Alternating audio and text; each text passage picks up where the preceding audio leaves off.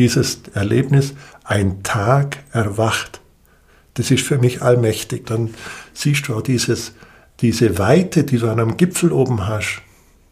Du kannst auf einmal weiter schauen und manche Sachen, die unten im Tal als Problem sind, siehst du da droben, du kannst weiter schauen und das ist so wie im richtigen Leben. Ab und zu muss man am Gipfel oben sein, dann sieht man manche Sachen eben anders und das ist so ein Stück, das wir unseren Gästen dann mitgeben.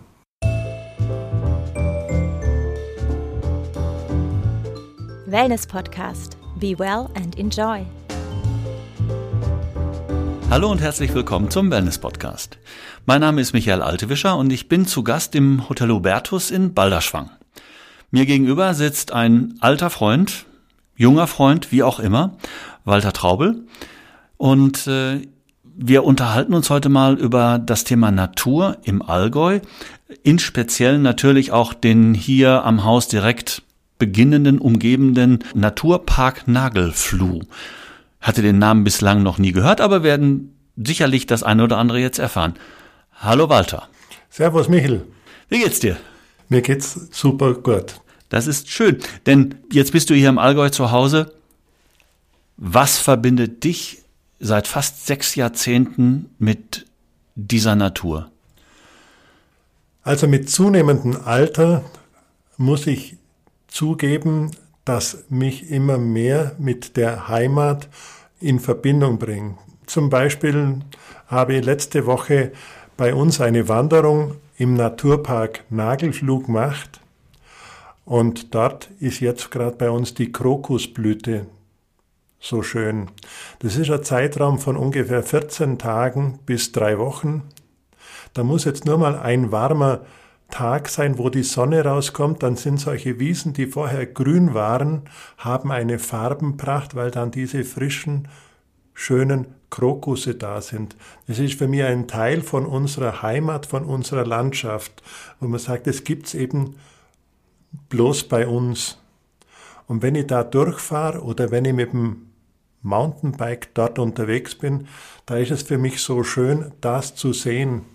Und auch solche elementaren Sachen wie äh, ein sauberes Wasser, eine heile Natur, eine Ruhe und auch eine Stille, wenn ich irgendwo am Berg oben sitze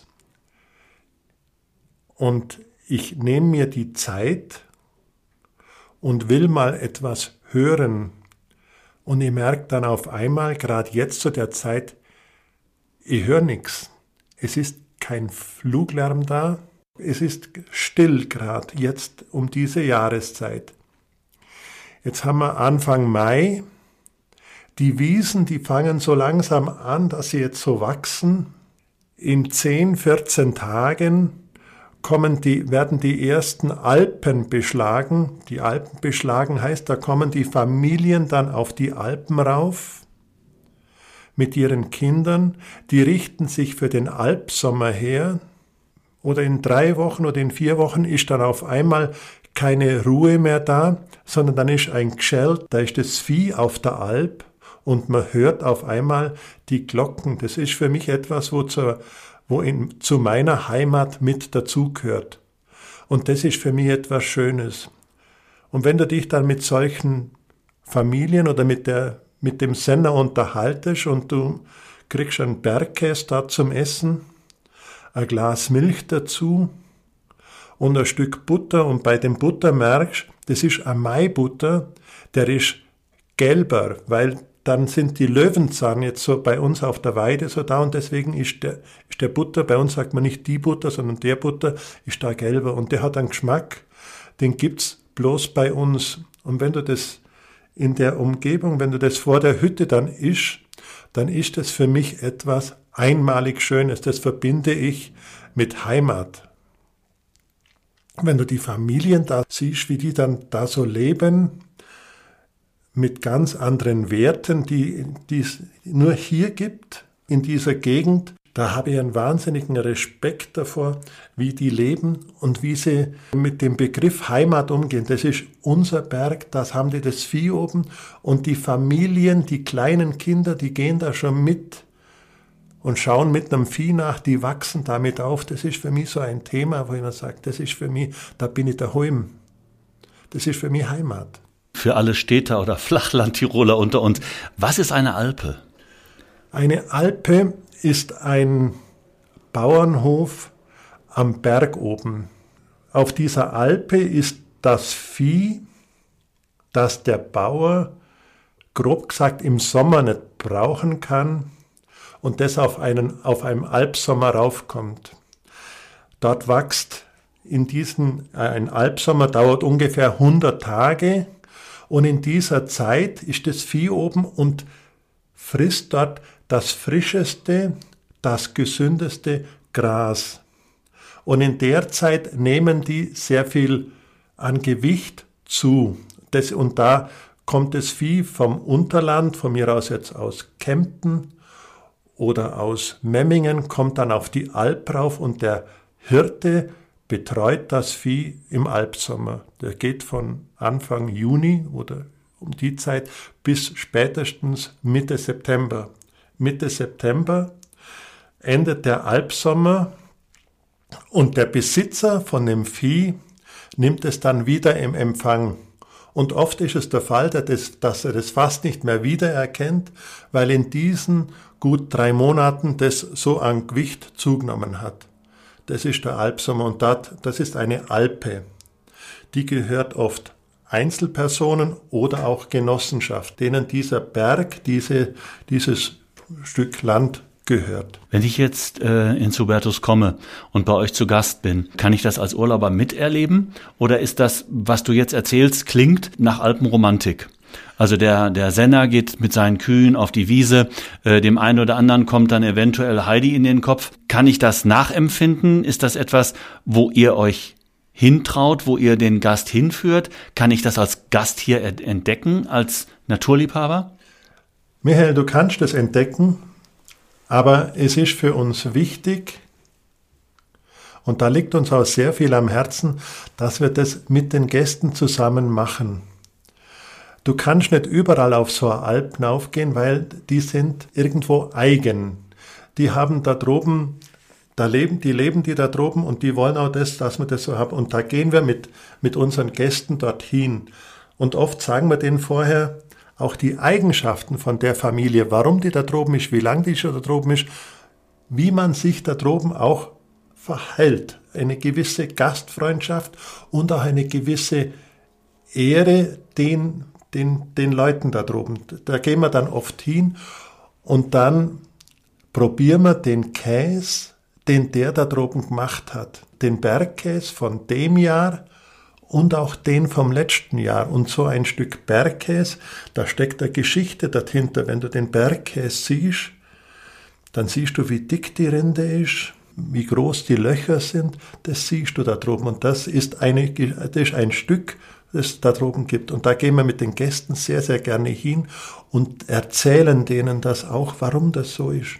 Äh, jetzt hast du davon gesprochen, dass es dort diesen Alpsommer gibt. Was passiert im Herbst? Was passiert dort oben im Winter? Der letzte Viehscheid ist am, ungefähr am 25. September und dann geht man ins Tal. Dann ist da droben, das was ich vorher gesagt habe, im Frühjahr ist es still dann auf einmal ist das Vieh oben, dann ist das Geschält da und im Herbst ist es wieder ruhig. Dann hat die Landschaft einen ganz anderen, ein ganz anderes Licht, eine ganz andere Stille. Dann ist es Herbst, da hast du eine ganz andere Sicht. Hier im Balderschwang ist es dann im Herbst oft so, komme ich ein bisschen auf unsere Terrasse zurück. Wer noch nicht hier war, die ist göttlich. wenn, wenn unsere Gäste dann im Oktober auf der Terrasse sitzen, 90 Prozent oder 95 Prozent von der Republik ist im Nebel und wir haben dieses Glück auf der Terrasse zum Frühstücken morgens um neun. Es ist warm, du kannst im T-Shirt draußen sitzen und du hörst nichts. Das ist so dieser Übergang vom Sommer zum Herbst. Und dann bist du auf den Alpen unterwegs oder du bist auf den Bergen unterwegs, dann weißt du aber auch, du kannst da droben nicht einkehren, sondern du musst da deine Brotzeit selber mitnehmen. Dann hast du einen Rucksack und machst eine schöne Bergtour mit uns oder gehst allein und setzt dich da irgendwo hin und kannst diese Ruhe und Stille genießen. Jetzt weiß ich, äh, als wir uns vor 20 Jahren kennengelernt haben, äh, hattet ihr Hunde. Diese Hunde wussten genau, wo es nach Hause geht. Das heißt, wenn man sagt daheim, dann sind sie nach Hause gelaufen mit den Gästen. Jetzt, äh, die Hunde sind nicht mehr da. Äh, jetzt geht ihr mit den Gästen. Äh, wie muss ich mir das vorstellen? Wie früh lauft ihr los? Also ich habe mal von einer Sonnenaufgangswanderung gehört. Das bedeutet um 3.30 Uhr aufstehen. Mhm. Das ist jetzt eine Zeit, die ist nicht für jeden klar ersichtlich, warum ich das tun sollte. Ja, das ist richtig, um halb vier in der Früh aufzustehen und das noch im Urlaub. Das machst du im ersten Moment nicht freiwillig. Da musst du Nein. schon ein bisschen deinen inneren Schweinehund überwinden. Und wenn du das machst, dann ist es ja etwas Schönes. Du laufst im Dunkeln noch weg. Und dann komme ich wieder auf den Albsommer, auf das Vieh. Dann gehen, gehen wir da mit den Gästen dann auf auf einen Gipfel und sagen, dann sagen wir auch schon im Vorfeld, jetzt wird mal eine Stunde lang nichts gesprochen, nicht geredet. Wir gehen gemütlich in jeder in unserem Tempo darauf und du hörst da auch noch nichts, weil das Vieh ja noch schlaft. Das liegt ja dort. Und irgendwann so, bist dann so, im Juni ist es eben halb vier, wo du weggehst, weil es da die kürzeste Nacht ist und dann bist du irgendwann so um kurz vor sechs am Gipfel oben oder um halb sechs oder machen wir um sechs und dann sitzt da droben und du kriegst es mit, wie der Tag erwacht. Wenn auf einmal die Sonne aufgeht, wenn du die Wärme von, dem, von der Sonne mitkriegst, wenn du die Wärme auf deiner Haut spürst und der Tag erwacht und auf einmal hörst du dann auch, wie die Natur drumherum dann auch wach wird. Du hörst dann auch, da stehen mal die ersten Viecher auf, die fangen wieder zum Fressen an. Und dann erleben wir das und dann gehen wir, äh, gehen wir wieder ins Tal runter. Und diejenigen, die vorher dann ihren inneren Schweinehund überwunden haben, die merken das, die haben da sehr viel geschenkt gekriegt. Also dieses Erlebnis Stille, dieses Erlebnis ein Tag erwacht. Das ist für mich allmächtig. Dann siehst du auch dieses, diese Weite, die du an einem Gipfel oben hast. Du kannst auf einmal weiter schauen und manche Sachen, die unten im Tal als Problem sind, siehst du da droben, du kannst weiter schauen und das ist so wie im richtigen Leben. Ab und zu muss man am Gipfel oben sein, dann sieht man manche Sachen eben anders und das ist so ein Stück, das wir unseren Gästen dann mitgeben. Jetzt sagst du etwas auf dem Gipfel stehen. Wir haben im Anfang über das Thema Nagelfluh gesprochen. Allgäu als Region ist, glaube ich, bundesweit bekannt. Da muss man nicht viel drüber nachdenken. Das dürfte so eine 100% Durchdringung in der bundesrepublikanischen Bevölkerung haben. Äh, Nagelfluhkette, für den, der es nicht kennt. Mhm. Wie soll ich das beschreiben? Das ist eine einzigartige Naturlandschaft, die es hier bei uns in der Gegend gibt. Das ist ein grenzüberschreitender Naturpark zwischen dem Allgäu auf deutscher Seite und Vorarlberg auf der österreichischen Seite. Insgesamt sind es 14 Gemeinden, die dazugehören, acht Allgäuer und sechs Gemeinden aus Vorarlberg die da zusammenhängen. Die Aufgabe von dem Naturpark Nagelfluh ist auch diese Landschaft zu erhalten und zu schützen. Es gibt dann auch einige Naturpark Ranger, die diesen Naturpark mitbetreuen. Und dass wir dieses Stück Kulturlandschaft erhalten für die nächsten Generationen und dort auch den Menschen dieses zu sichern. So würde ich das mal darstellen. Man muss es selber erlebt haben. Man muss selber auch dieses, diesen Herrgottszement sehen, das Nagelfluh ist eine, eine Vermischung von zwei Gesteinsarten. Da meint man gerade, da hat irgendeiner was gemacht. Also da meint man, da ist ja Zement drin und so Steine. Das ist der, das sieht man dann. Also das ist der, das typische Gestein von hier ist der Nagelfluh. Es gibt auch die Nagelfluhkette. Es gibt, man sieht es, wenn du schon am Berg oben bist, wie dann dieses einzigartige Gestein, das gibt es eben bloß bei uns in dieser Gegend. Ich bin mal bei euch mitgelaufen auf einer Entschleunigungswanderung und dort hat uns einer dieser Ranger dann auch die Bedeutung erklärt und hat uns also auch äh, klar gemacht, dass das, was wir jetzt gerade auf 1000 Meter Höhe sehen, dass das mal Meeresboden war. Dass es hochgedrückt worden ist vor Jahrmillionen und dass wir jetzt also hier oben, ja, ich will nicht mal unbedingt sagen, Muscheln fischen können, äh, aber doch Ammoniden und ähnliche Dinge haben. Was glaubst du, warum sollten Menschen, und zwar egal wo sie gerade herkommen, sich Zeit für und in der Natur nehmen? Ich gehe von mir selber aus. Wenn ich oft mal gestresst bin oder war, dann gibt mir die Natur sehr viel zum Entschleunigen, sehr viel zu mir selber wieder zum Kommen und auch sehr viel zum Krafttanken. Die Natur gibt mir oder gibt den Menschen sehr viel Kraft. Was ist für dich dein persönlicher Kraftort hier in der Umgebung? Also ich würde dir jetzt auch verraten, es gibt nicht einen, das gibt viele, das hängt von der Jahreszeit ab. Ich könnte jetzt nicht einen sagen, denn es, ich entdecke immer wieder neue. Das, so mhm. könnte das gerade sagen. Ich war vorgestern mit meiner Frau auf einer traumhaft schönen Mountainbike-Tour und habe den Naturpark Nagelfluh von einer ganz anderen Seite gesehen. Ich habe ja. mir gedacht, ich habe schon alles kannt, aber das ist noch schöner gewesen. Das ist gerade so. Und sage, ich könnte, ich müsste jetzt nicht nach Kanada oder sonst das haben wir, das haben wir vor der Haustür.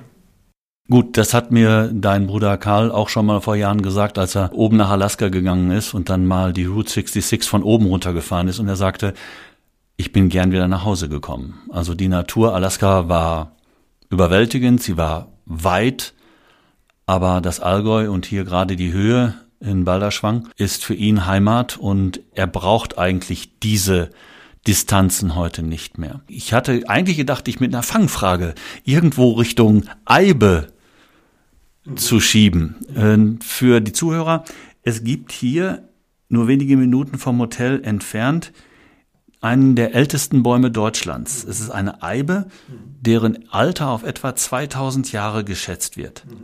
Was ist für dich das Besondere an dieser Eibe? Und welche Symbolkraft geht für die Menschen hier im Tal auf der Höhe von ihr aus? Wie kurz wir auf der Welt sind, was diese Eibe schon alles erlebt hat, was sie noch alles erleben wird, wie bescheiden dieser Baum dasteht, mit welcher Ehrfurcht ich unter der Eibe dann auch mal sitz. Das ist für mich so das, was ich von, dem, von diesem Baum kriege. Eine gewisse Stärke, er strahlt Energie aus. Das ist für mich der Baum. Das ist ein eigenartiges. Er ist in der Mitte geteilt. Da hat irgendwann mal der Blitz eingeschlagen. Wer weiß wann. Aber er ist weitergewachsen.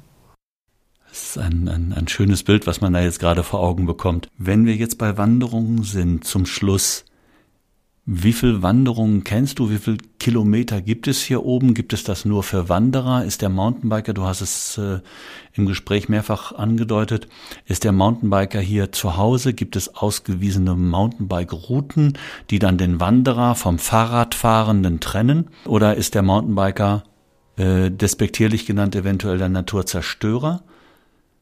Nee, es gibt ausgewiesene Mountainbike-Routen auch im Naturpark Nagelfluh. Man versucht ein gutes Miteinander.